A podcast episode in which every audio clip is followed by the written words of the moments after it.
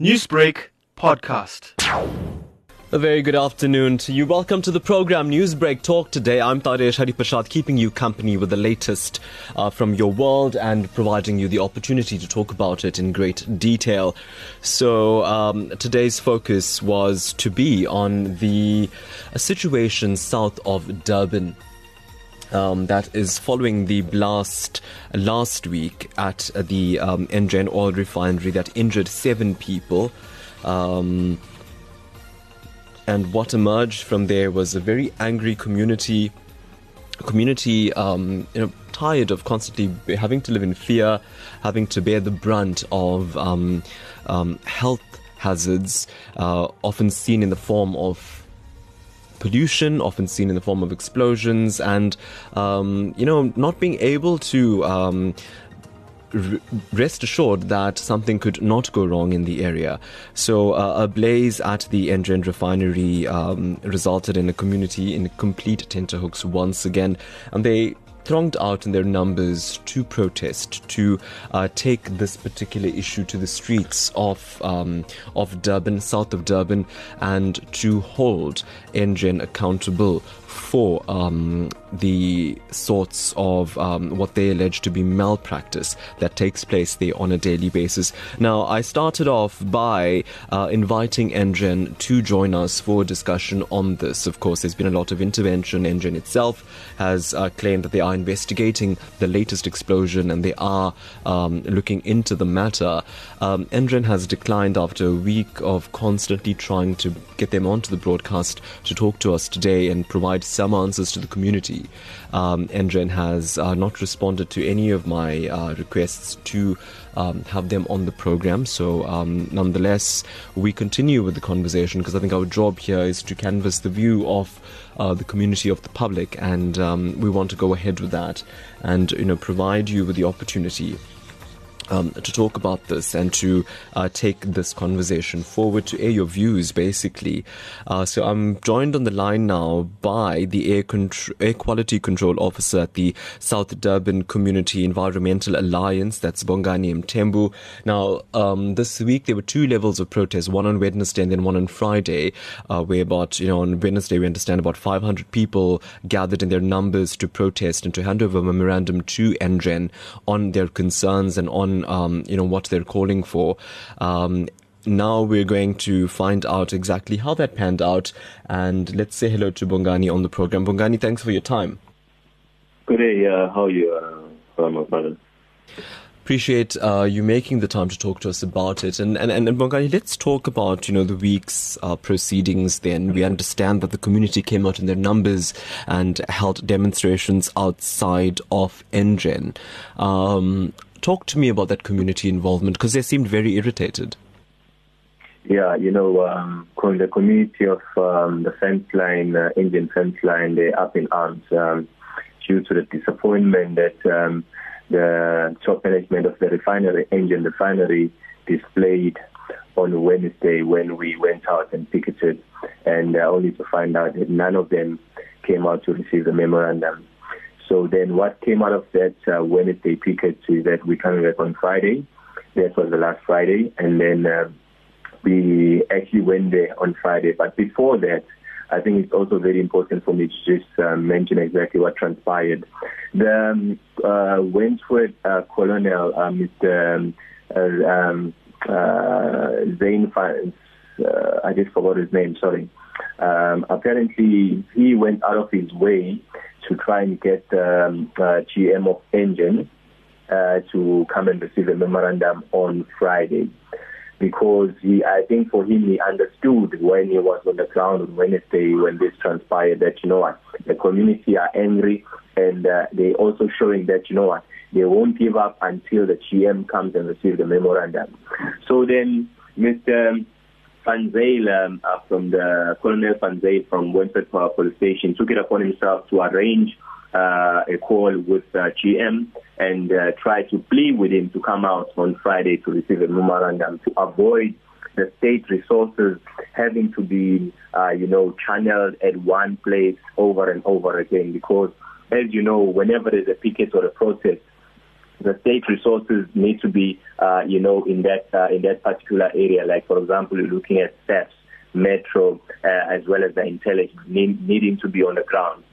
So you know, he made uh, numerous attempts on that uh, on that Wednesday, and um, he couldn't get a hold of the uh, Hasim, uh, the GM. Eventually, uh, around about 5.30, then he received a call from him. And then he pleaded with him to say, you know what, you need to come and receive a memorandum because it's within your mandate to come and do that. And, uh, you know, uh, and he assured him that, you know what, uh, to receive a memorandum, it, it has no, um, uh, you know, uh, legal, um, uh, you know, uh, sort of like uh, um, um, uh, it, it, it, doesn't uh, legally uh, bind him in anything, but it's for him to say he, he, he does acknowledge that the community has came with concerns and then they addressed it in the form of a memorandum.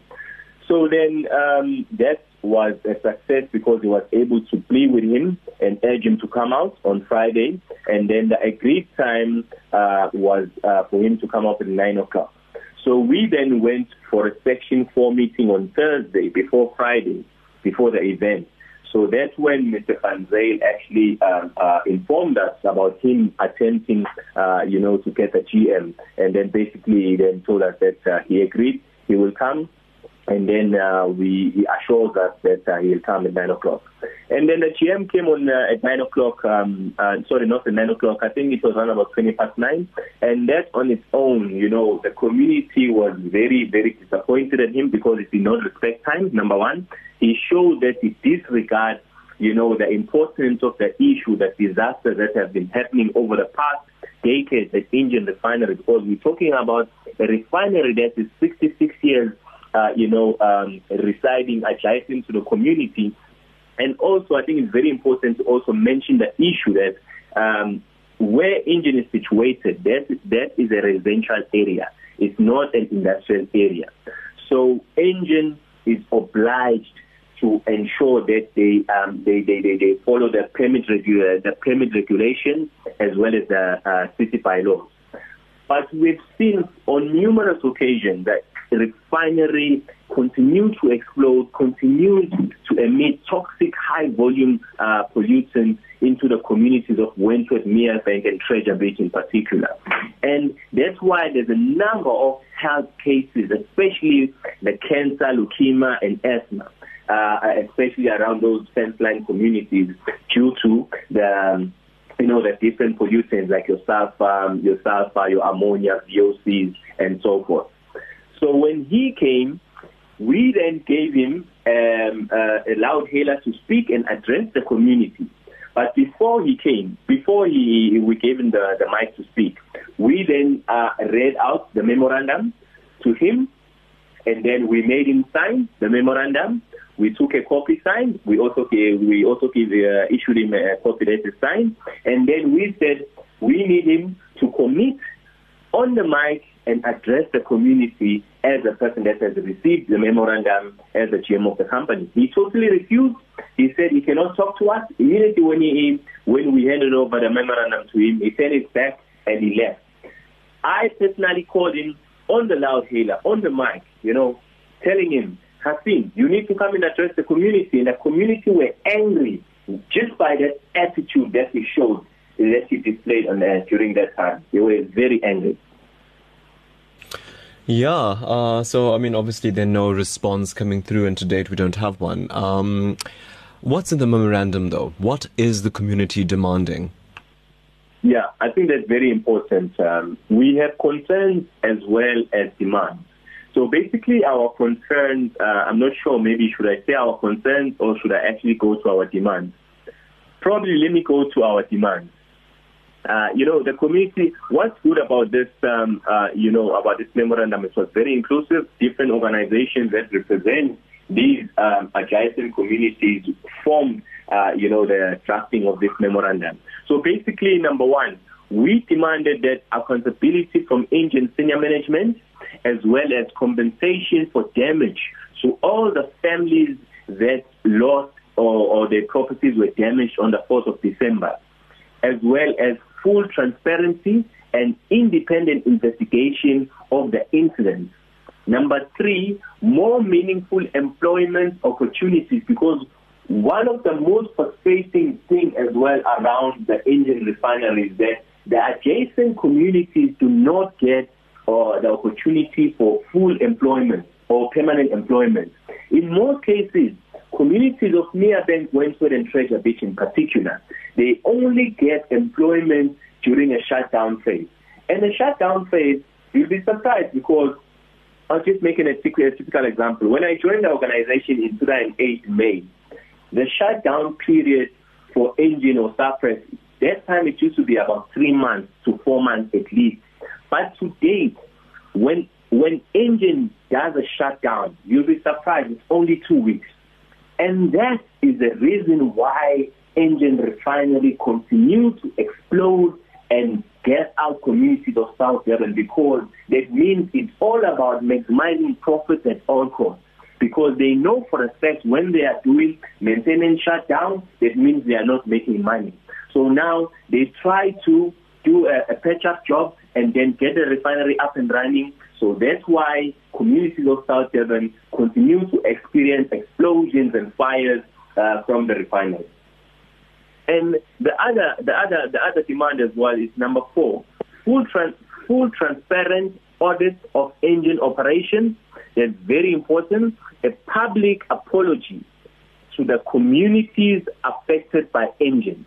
So we need it either the CEO or the GM to do a public apology to all the affected um, uh, communities of South Durban that experience um, uh, inconvenience and health effects and trauma, uh, you know, during the, the incident of 4th December, 4th December.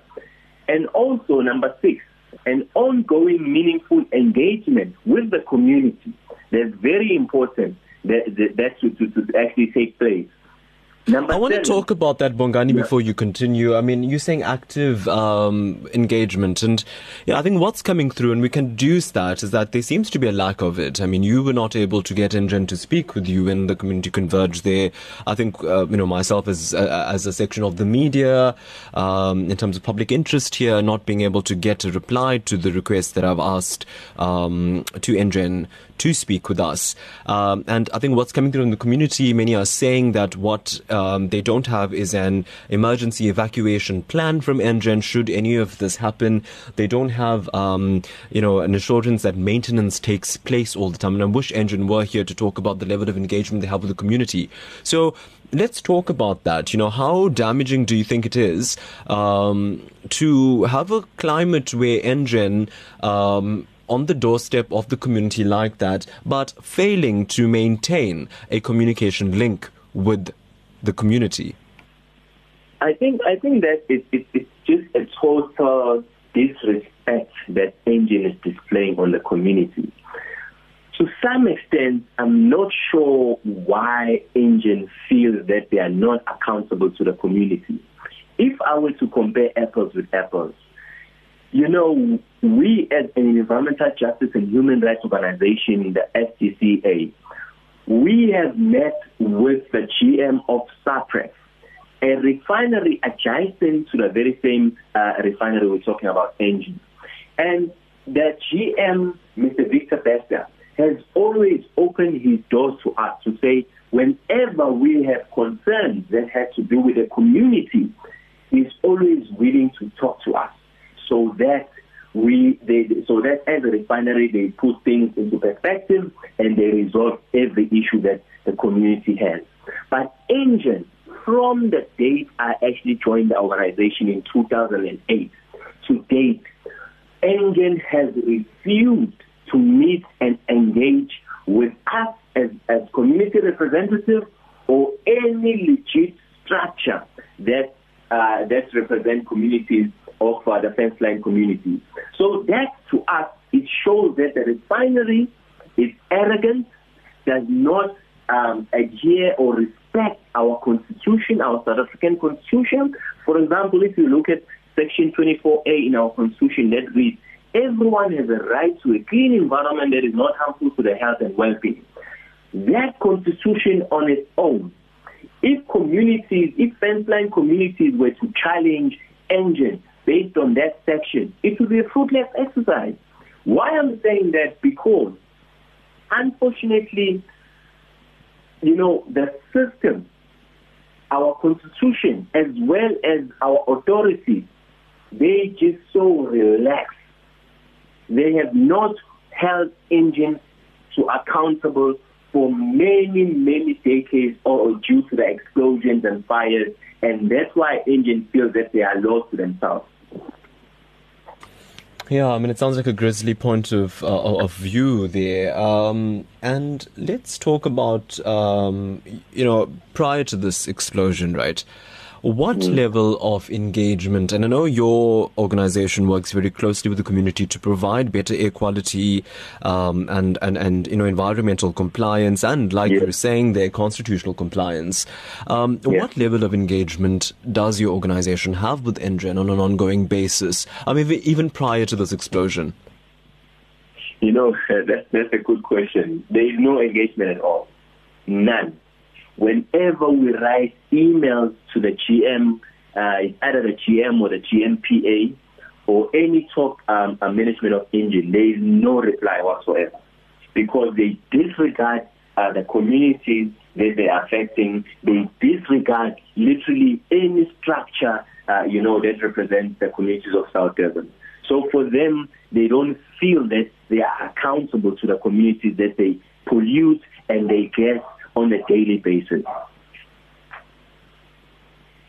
And this becomes a problem because it shows the arrogance, you know, the, the, the, the corporate arrogance. And this is a shock, and this has been going on for years, for decades.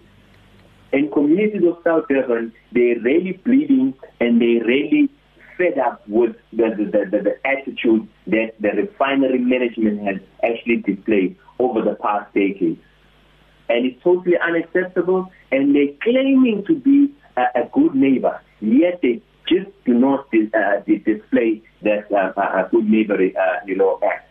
To date, when the incident happened, the industry has well, I, I, believe that you, you are aware that there was one uh, one girl, uh, one child that's uh, 11 of years, uh, 11 years of age. She was burned. She was one of the victims of um, uh, the flat that got burned during the, the fire engine. The only time Engen, I was speaking to the father of the child yesterday uh, in the afternoon. The only child, uh, the only time Engen, I mean, communicated uh, with the family, it was yesterday uh, around about lunchtime. From the fourth, they only decided to reach out to the community yesterday. That shows that, you know they, they, they all about profit and they just disregard community health and community rights. Hmm. I'm going to go to WhatsApp now very quickly because there seems to be a lot of messages coming through about this Bongani. So stay on the line. Let's listen to them and we can also talk about them, you know, um, um, as, as, they progress. Um, and uh, let's listen to a voice note that's coming through on the program. Hello there. Good afternoon to Taresh and the team. Uh, Taresh, uh, for the GM of Engen to display such arrogance is not good at all. For Engen has been a part of that community for many, many years. And for many years, the people have been crying out because there have been such uh, atrocities due to the refinery being in a residential area, the pollution, etc. Uh, you know, people were getting sick, children were getting sick. Uh, my nephew was on site when the blue uh, blast occurred, and today is lying in the hospital due to the blast. So at the end of the day, this GM really needs to catch a wake up and he needs to face reality. The prospects of making money is good, but he needs to face reality, and many lives have been affected by this. So, our cry to that, uh, whoever he is, the GM of Engen, that he needs to catch a wake up and he needs to come and face reality because he needs to face the community and the people. We all are in, so, standing in solidarity with the communities of uh, Wentworth, Merebank, and uh, the area that's being affected. Thank you, Cedric of Bayview in Chatsworth. Thank you, Cedric, for that uh, contribution. Uh, let's go to this message by Mr. Salim Adam. Hello, Mr. Adam. Hi, good day, Taresh. Good show. Always enjoy your show. This is Salim Adam. Taresh, we are very concerned at the tragedy or the incident that happened at Engen. You know, these things do trouble the people, particularly in view of the fact that when this refinery was built, it was built so close to the residential area. Obviously, there is a case of very poor planning. But one must balance this whole episode. You see, this refinery is the essential player of the economy. We need energy. We need to run our cars and a lot of other industries on fuel and the Engen refinery produces full fuel, which is totally and absolutely necessary. Number two is this refinery plays a role in the whole of the Durban South Precinct. We need industry because it creates jobs. It brings in revenue as well for the municipality and for other other you know economic activities. You see, there's got to be a balance. When it comes to this kind of industry, there's always collateral damages. We have so many trucks on the road. There's daily accidents. There are accidents happening in industries all over. You know, the health and safety regulation must be observed. So, you know, end of the day, it is not a dangerous refinery. Knowing that it does cause pollution and affects people, the fact that this has happened and there's going to be collateral damage. There's got to be a balance to it. I think there's not much can be done. We need the industry, and as far as that is concerned, you know, people need to look at whether they want to stay close to a refinery, or if they don't want to, they can sell up and move out. We need industries to boost our economy. Hmm, a differing opinion there from Mr. Salim Adam, but one of balance nonetheless that we we will definitely be talking about.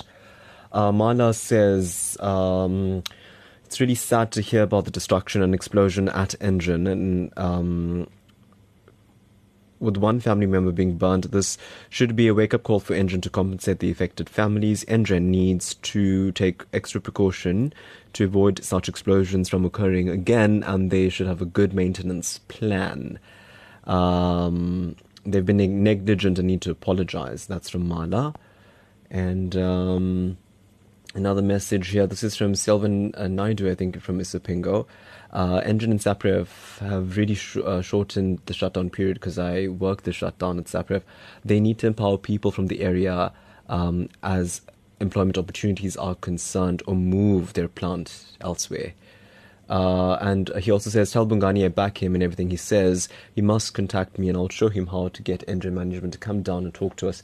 We are local people and we need jobs, yet they employ people from Cape Town first. So the issue of jobs there is also a, um, you know, dicey one. I live, another message anonymous says, I live in Merebank. Um, with fear every waking moment for my life. Explosions go before the sirens and, and no sirens first. So we don't know when uh, might be our final moment. We now have the. Um, okay, yeah. So that's uh, Merebank talking about the concern that they live with. Um, and Bully Moody from Queensburgh says it's a great topic. Today, there are many large corporations like Engen who are big enough to take over countries, and yet they are still looking at businesses from one quarterly balance sheet to the next quarterly balance sheet. That is not good enough. They must invest in human health, safety, and education for both workers and community as their first priority. Okay, Bongani, so a couple of points coming through there, and a lot of them concurring yeah. with you and in support of you. But I think Salim raises an important point. A lot of the community members that we're talking about actually do work at Engen, so their livelihood is coming from that uh, uh, that particular plant. So Engen plays a very crucial role in the community as well, don't they? Uh, that's a very important point, uh, Sarish, because uh, you know um, people. Um, unions, for example, are for employment, and we also for employment, you know, because we know that people have to uh, you know, they are breadwinners at the end of the day working in the refineries. But also, I think we need to take into consideration when my colleague and I went to present um, in Parliament in 2019 November to the Department of Environmental, uh, Fishery and Forestry uh, Portfolio Committee, you know, it was uh, so basically two refineries was uh, were invited. That is Engen Refinery and Cyprus, and then uh, ourselves, uh, the organization, as well as uh, the CCL officials that are responsible to monitor and regulate these industries. To my surprise, um, you know, okay, uh, SAPREF did not pitch up to, to, to some for, for some reason. And then uh, Engen pitched up. The CEO was there with four African ladies. Um, and then um, uh, Mr. Bruce Day from the, his uh, grade one Green Scorpion in the city. Uh, he presented you know, display a, a honky-dory picture, a very gloomy, glossy picture to say, you know, everything is, uh, you know, uh, going according to plan, industry is uh, uh, uh, complying and so forth and so forth. And then immediately then I was given the opportunity to present. And my presentation, uh, Taresh, was full of facts. The explosion, the fires, dates, pictures, and, and, and, and, and the bucket, uh, bucket samples that we test that we do on a new, on a on a on a, on a numerous uh, uh, uh, basis, you know, results from a credible lens. You know what I displayed? I displayed a picture of the fence line community, what they experience on a daily basis. Like this one uh, gentleman from Merebank that stated, you know, they have to sleep with one eye open. And it's so unfortunate because that is a fact. You know, for most communities, you know, residing adjacent uh, to these refineries, especially, uh, you know, uh, Engen refinery. For example, uh, uh, uh, for sure, Taresh, you, you heard about the, the, the Bhopal gas spill that happened in India in 1984, where people, communities were sleeping at night and then the Union uh, company then gassed out the community. Hundreds of thousands of people died in their sleep.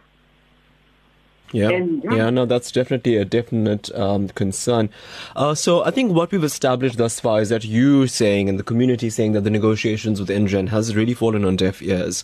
Um, negotiations with government, I mean, where is that? Do you take these concerns to government and has there been any sort of intervention on that side? That's very important, Taresh. The, the, the, the city officials, they are lacking. They have not, they just don't have the energy in their body and it's not all of them. I need to correct, not all of them. There's a, there's a handful that really want to do their job properly. And there's a majority uh, of these officials that basically they only rely on us as the community organization to call them. Example, one of my duties since I do air quality in, in, in, in the organization, I have to drive around uh, on, you know, randomly. Or else the community will call the organization to say it's either Merebank or Wentworth or Treasure Beach or the Block or wherever the case may be to say I'm I'm so and so or a person can be anonymous to say I'm experiencing some you know toxic um, uh, smell in the atmosphere. Then I have to drive there. You know, and then immediately when I get on site, after just, you know, smelling, and then I will call responsible authorities to say, I'm here at a certain place I need you guys to come out here and explain what the communities are experiencing. It's not our uh, it's not our duty, Taresh, to actually go around and sniff around and see where the problem uh, are at. City officials, they've got resources, they've got vehicles. They are monitoring stations around South Durban. There's 16 of these uh, um, uh, uh, uh, monitoring stations. And up to now, we're still questioning if these stations are all fully functional because they are not in a selling condition. Some of these stations, when such incident happens, when we ask for data, they will tell us that uh, unfortunately the station wasn't operating uh, operational on that day because there was probably a, a power failure or whatever the case may be. That on its own, it shows the negligence from the city officials to say, you know what, they're not doing what they're supposed to be doing because these the, the city officials, they are responsible for the public. They need to ensure that whatever they do is in the public interest. And we fail to understand uh, a grade a grade one a, a, a grade one green scorpion person to go in parliament and and, and, and, and present a gloomy, glossy picture to the parliamentarians and then come Bongani from an organization based just across the road from the Engen refinery then presents a different picture, presents a, a, a reality in the South Durban. And they were they were fuming because they were fuming. The parliamentarians were fuming at the officials, Mr. Fruste, because they saw that they, they've been they've been uh, they've been misled. Yeah. And this has been an ongoing problem because what we see, Taresh, is that you know there's there, there, there's this environmental racism that continues to happen. The black, I mean the Indian colored communities that are in the fence line of, of, of Engen. This is pure environmental racism. And we also need to understand that when Engen came, there were indigenous communities residing there. So that's why up to date, that place where Engen is built is a residential area.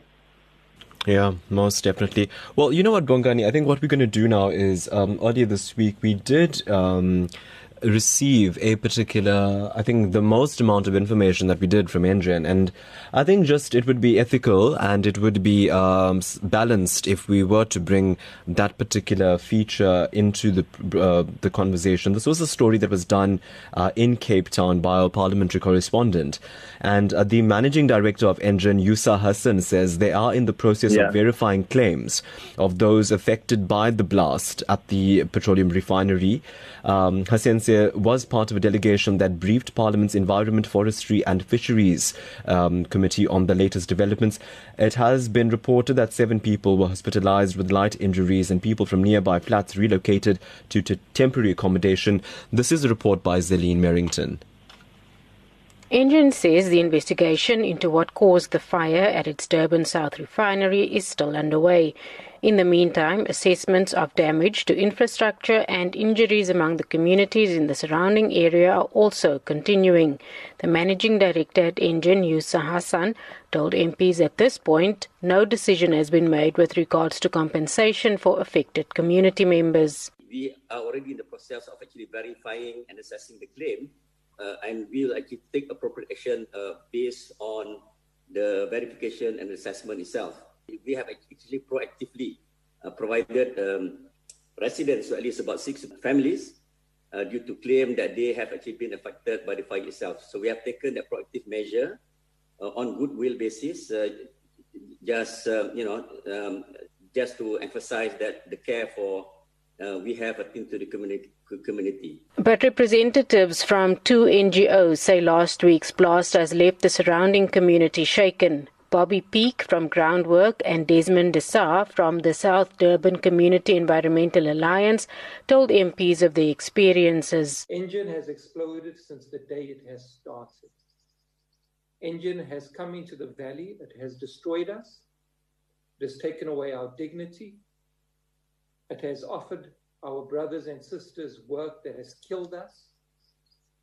Engen is here to take and then leave us with a toxic legacy.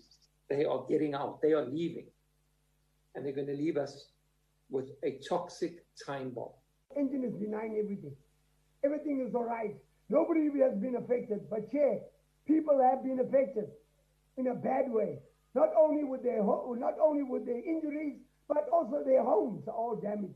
The people's food has been damaged. Their furniture has been damaged. Their curtains have been damaged. Who's going to take care of it? The chairperson of the committee, Fikile Xasa, has called for more engagement with the community. I think there's agreement about uh, this social interaction, that it has not gone the best way. So it suggests that there must be intervention at the highest level. But for purposes of satisfying ourselves, we would be taking note of what the whip was saying. The possibility of us getting to Durban despite the, the uh, uh, COVID-19 and uh, despite the fact that we are also on recess Yeah, so that report by Zeline Merrington and Bongani, I think uh, just you know we tried to give, bring the balance aspect into it. Uh, as we as you leave us now, because we do need to go to our next interview. Um, you know, what's the way forward? I mean, you said seven days now for Engen to respond to this memorandum, and what's going to happen? Yeah, uh, correct. So today, um, this afternoon, we're meeting at one of the churches in Merebank. Basically, that meeting is open to everyone. It's a public meeting, but especially the Engen Fire Committee that was um, uh, established. We're meeting uh, at 3 o'clock at um, number 96 Raupanda Road uh, in Merebank. Uh, the church name is is Love uh, Ministry of Love, Love, Ministries Church. Yeah, just uh, next to the freeway, uh, M4 freeway. So basically, that's where the um, outcome uh, will will come out to say if Engen doesn't respond uh, in the coming week, what needs to be the next step. Yeah. Bongani, we thanks for your time. Bongani Mthembu, they're the Air Quality Control Officer at the South Durban Community Environmental Alliance. We'll stay in touch with you as best we can. Thank you very much, Suresh. Keep on, Take care. So, yeah, that was the uh, conversation about Engen. I want to go through some more messages now before we move to our next uh, issue that I want to raise today, if we can.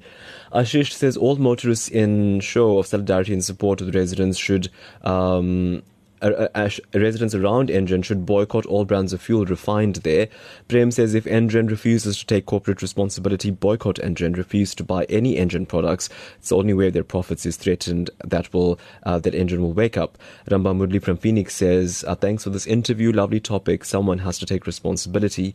Sam from Tongaat says, remember the apartheid government planned the refinery there as no whites resided in the Sipingo Beach, uh, an area um, that was made for uh, for India. Indians. So definitely, again, talking about the apartheid legacy. Okay, when we come back, we just draw your attention very quickly to uh, the matric exam. The court rules then that they will not be. Um, the matrics will not be forced to rewrite the leaked national maths and paper two and physical science paper two. We'll talk about that when we return. Vlog tip number three.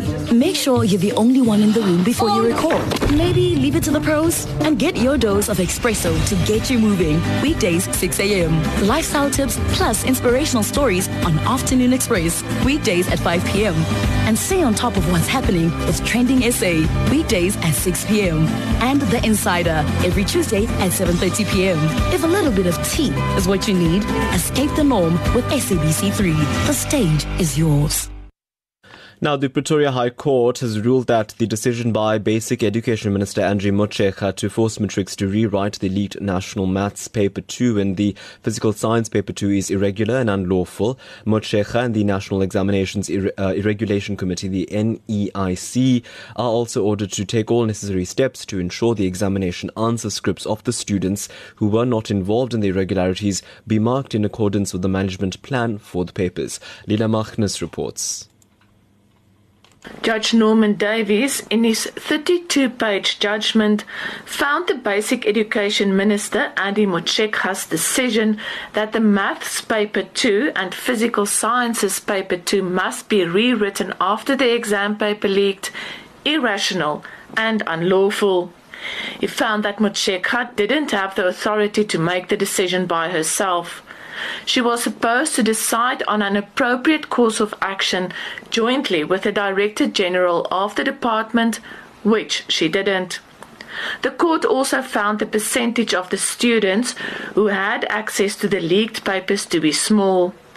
In Maths Paper 2, it was 0.6%, and even less in the Physical Sciences Paper 2. The court ruled that Umalusi acted irrational when it indicated to the minister that it might not certify the exams in February next year. Judge Davis further says no reasonable person would have opted for the rewrite dates of the 15th and the 17th of this month rather than in the first week of January. Civil rights group AfriForum brought the urgent application on behalf of former Tricks. Their lawyer, Willie Spies, says the judgment is a win for honest, hard-working people and a message that people can't be punished for wrongdoings they have no power over. We are absolutely delighted about this judgment. This judgment shows that good, hard-working people can still win the fight for justice. We are looking forward to the rest of this process and we're wishing every matric a wonderful holiday. Organisation will request that the department make known what steps will be put in place to prevent similar transgressions in future. When a crime is committed, it needs to be investigated.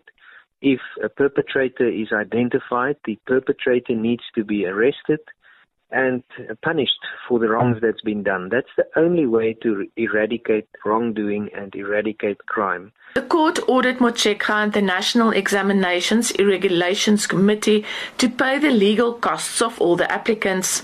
I am Lila Magnus in Pretoria. Okay, let's hear from the Department of Basic Education. I'm very happy to be joined on the line by spokesperson for the department, uh, Mr. Elijah Mhlanga. Elijah, thanks for your time. Yeah, good afternoon. Thank you so much for having us.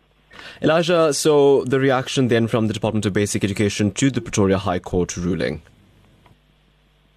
Well, uh, as a department, we're disappointed because the court did not deal with the main issue which we had raised uh, in our paper, and that's got to do with the credibility of the examinations. So I can hear that uh, AfriForum, the CS is saying that it's a victory it is a mistake for anyone to say this is a victory because the results of this examination uh, still has a cloud hanging over it, saying that there were two question papers that had leaked and uh, learners had seen them before the examination could start.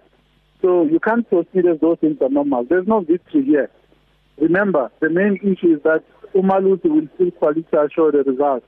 And if they decide to say that you cannot verify these results, we cannot sign off on the results because uh, they were not credible, they were not uh, fair uh, because of the leaks. Then we'll have other problems. And the only time you'll get to know that will be in February.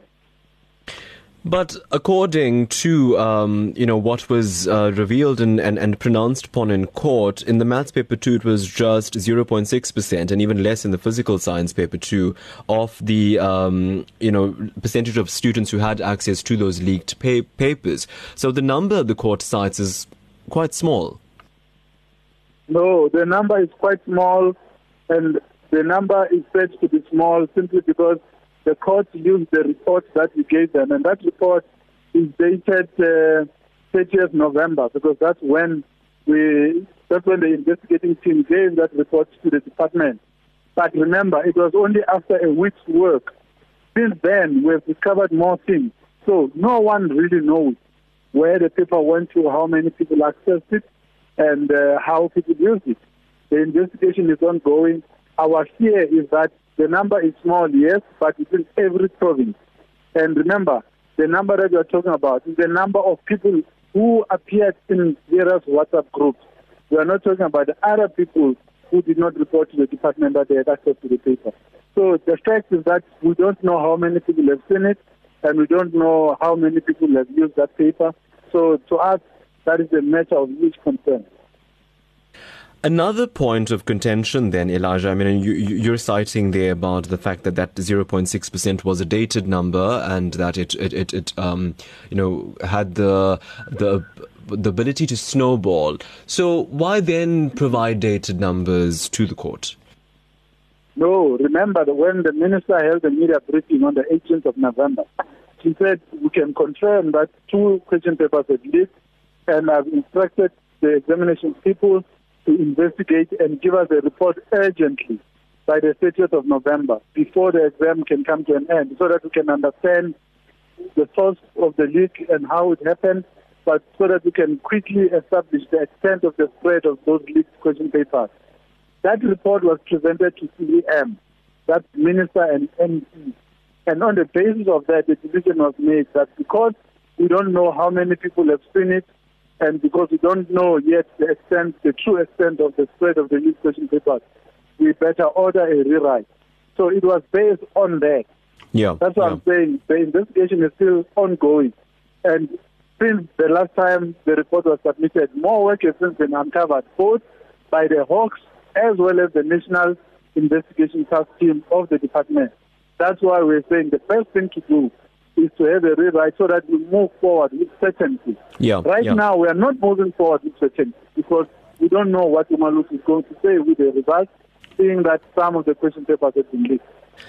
Elijah, it was also um, found in, in the Pretoria High Court that uh, Minister Motshekga, you know, didn't have the authority to take the decision by herself, that she didn't consult with the Director General of the department. Uh, how do you respond to that?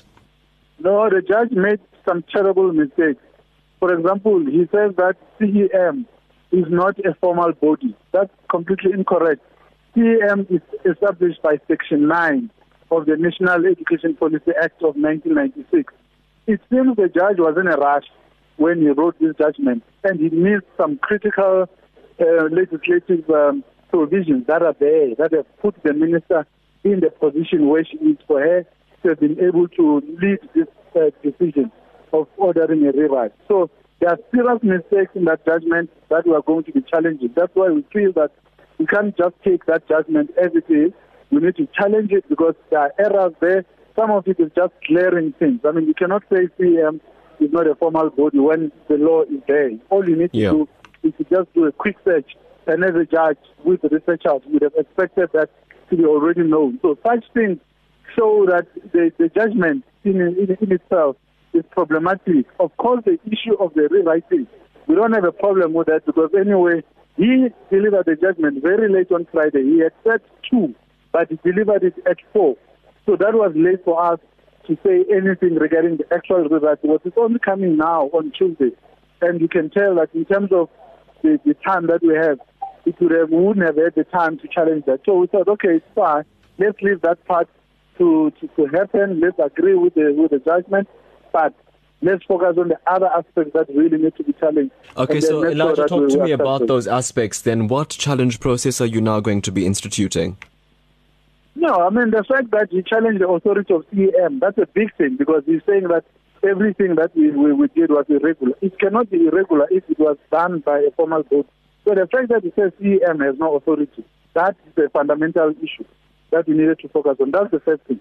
The second thing, he did not focus on the credibility of the exam, and he also did not say anything about the role of Umalusi and what Umalusi should do. In fact, he plunged the entire exam situation into chaos because right now, Umalusi can still say we are not releasing these results. So what does that mean if he says withhold the results of all the learners in South Africa who were writing math and physical sciences? It means that all 390,000 learners will not be able to get their results. That's if Umalusi decides in that way.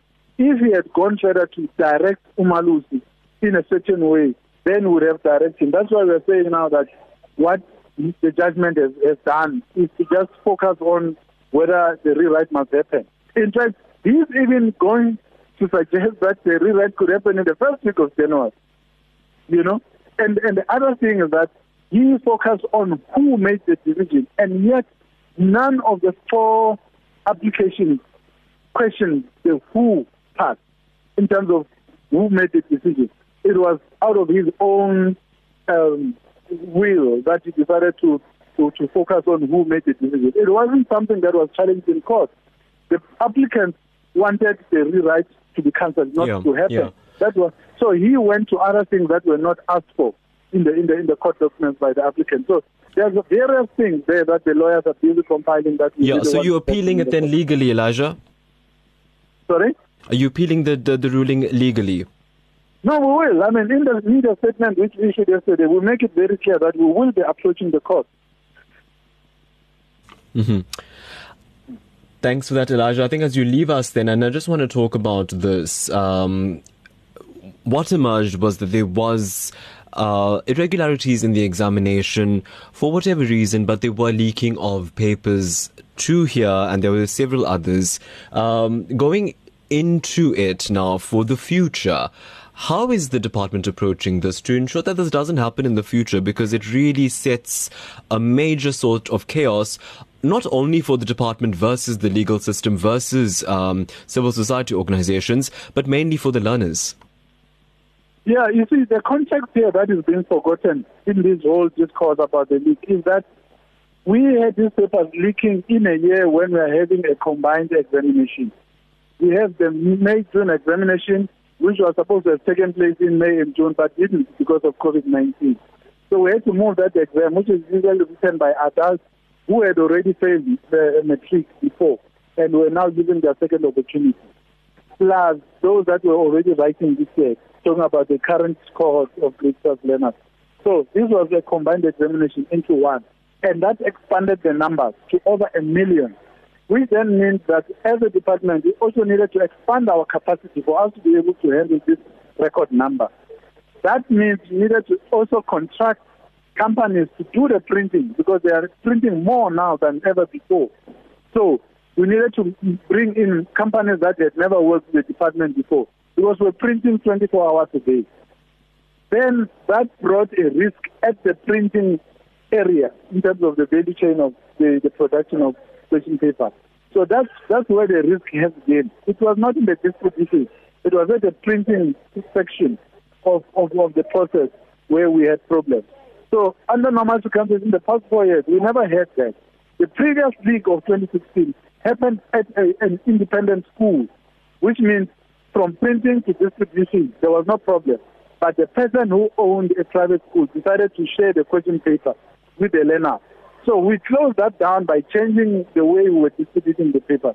And now, with this unique situation brought on us by COVID-19, because we needed capacity for printing, that's where now the leak has taken place. So we know where the leaks are happening and where it has happened before.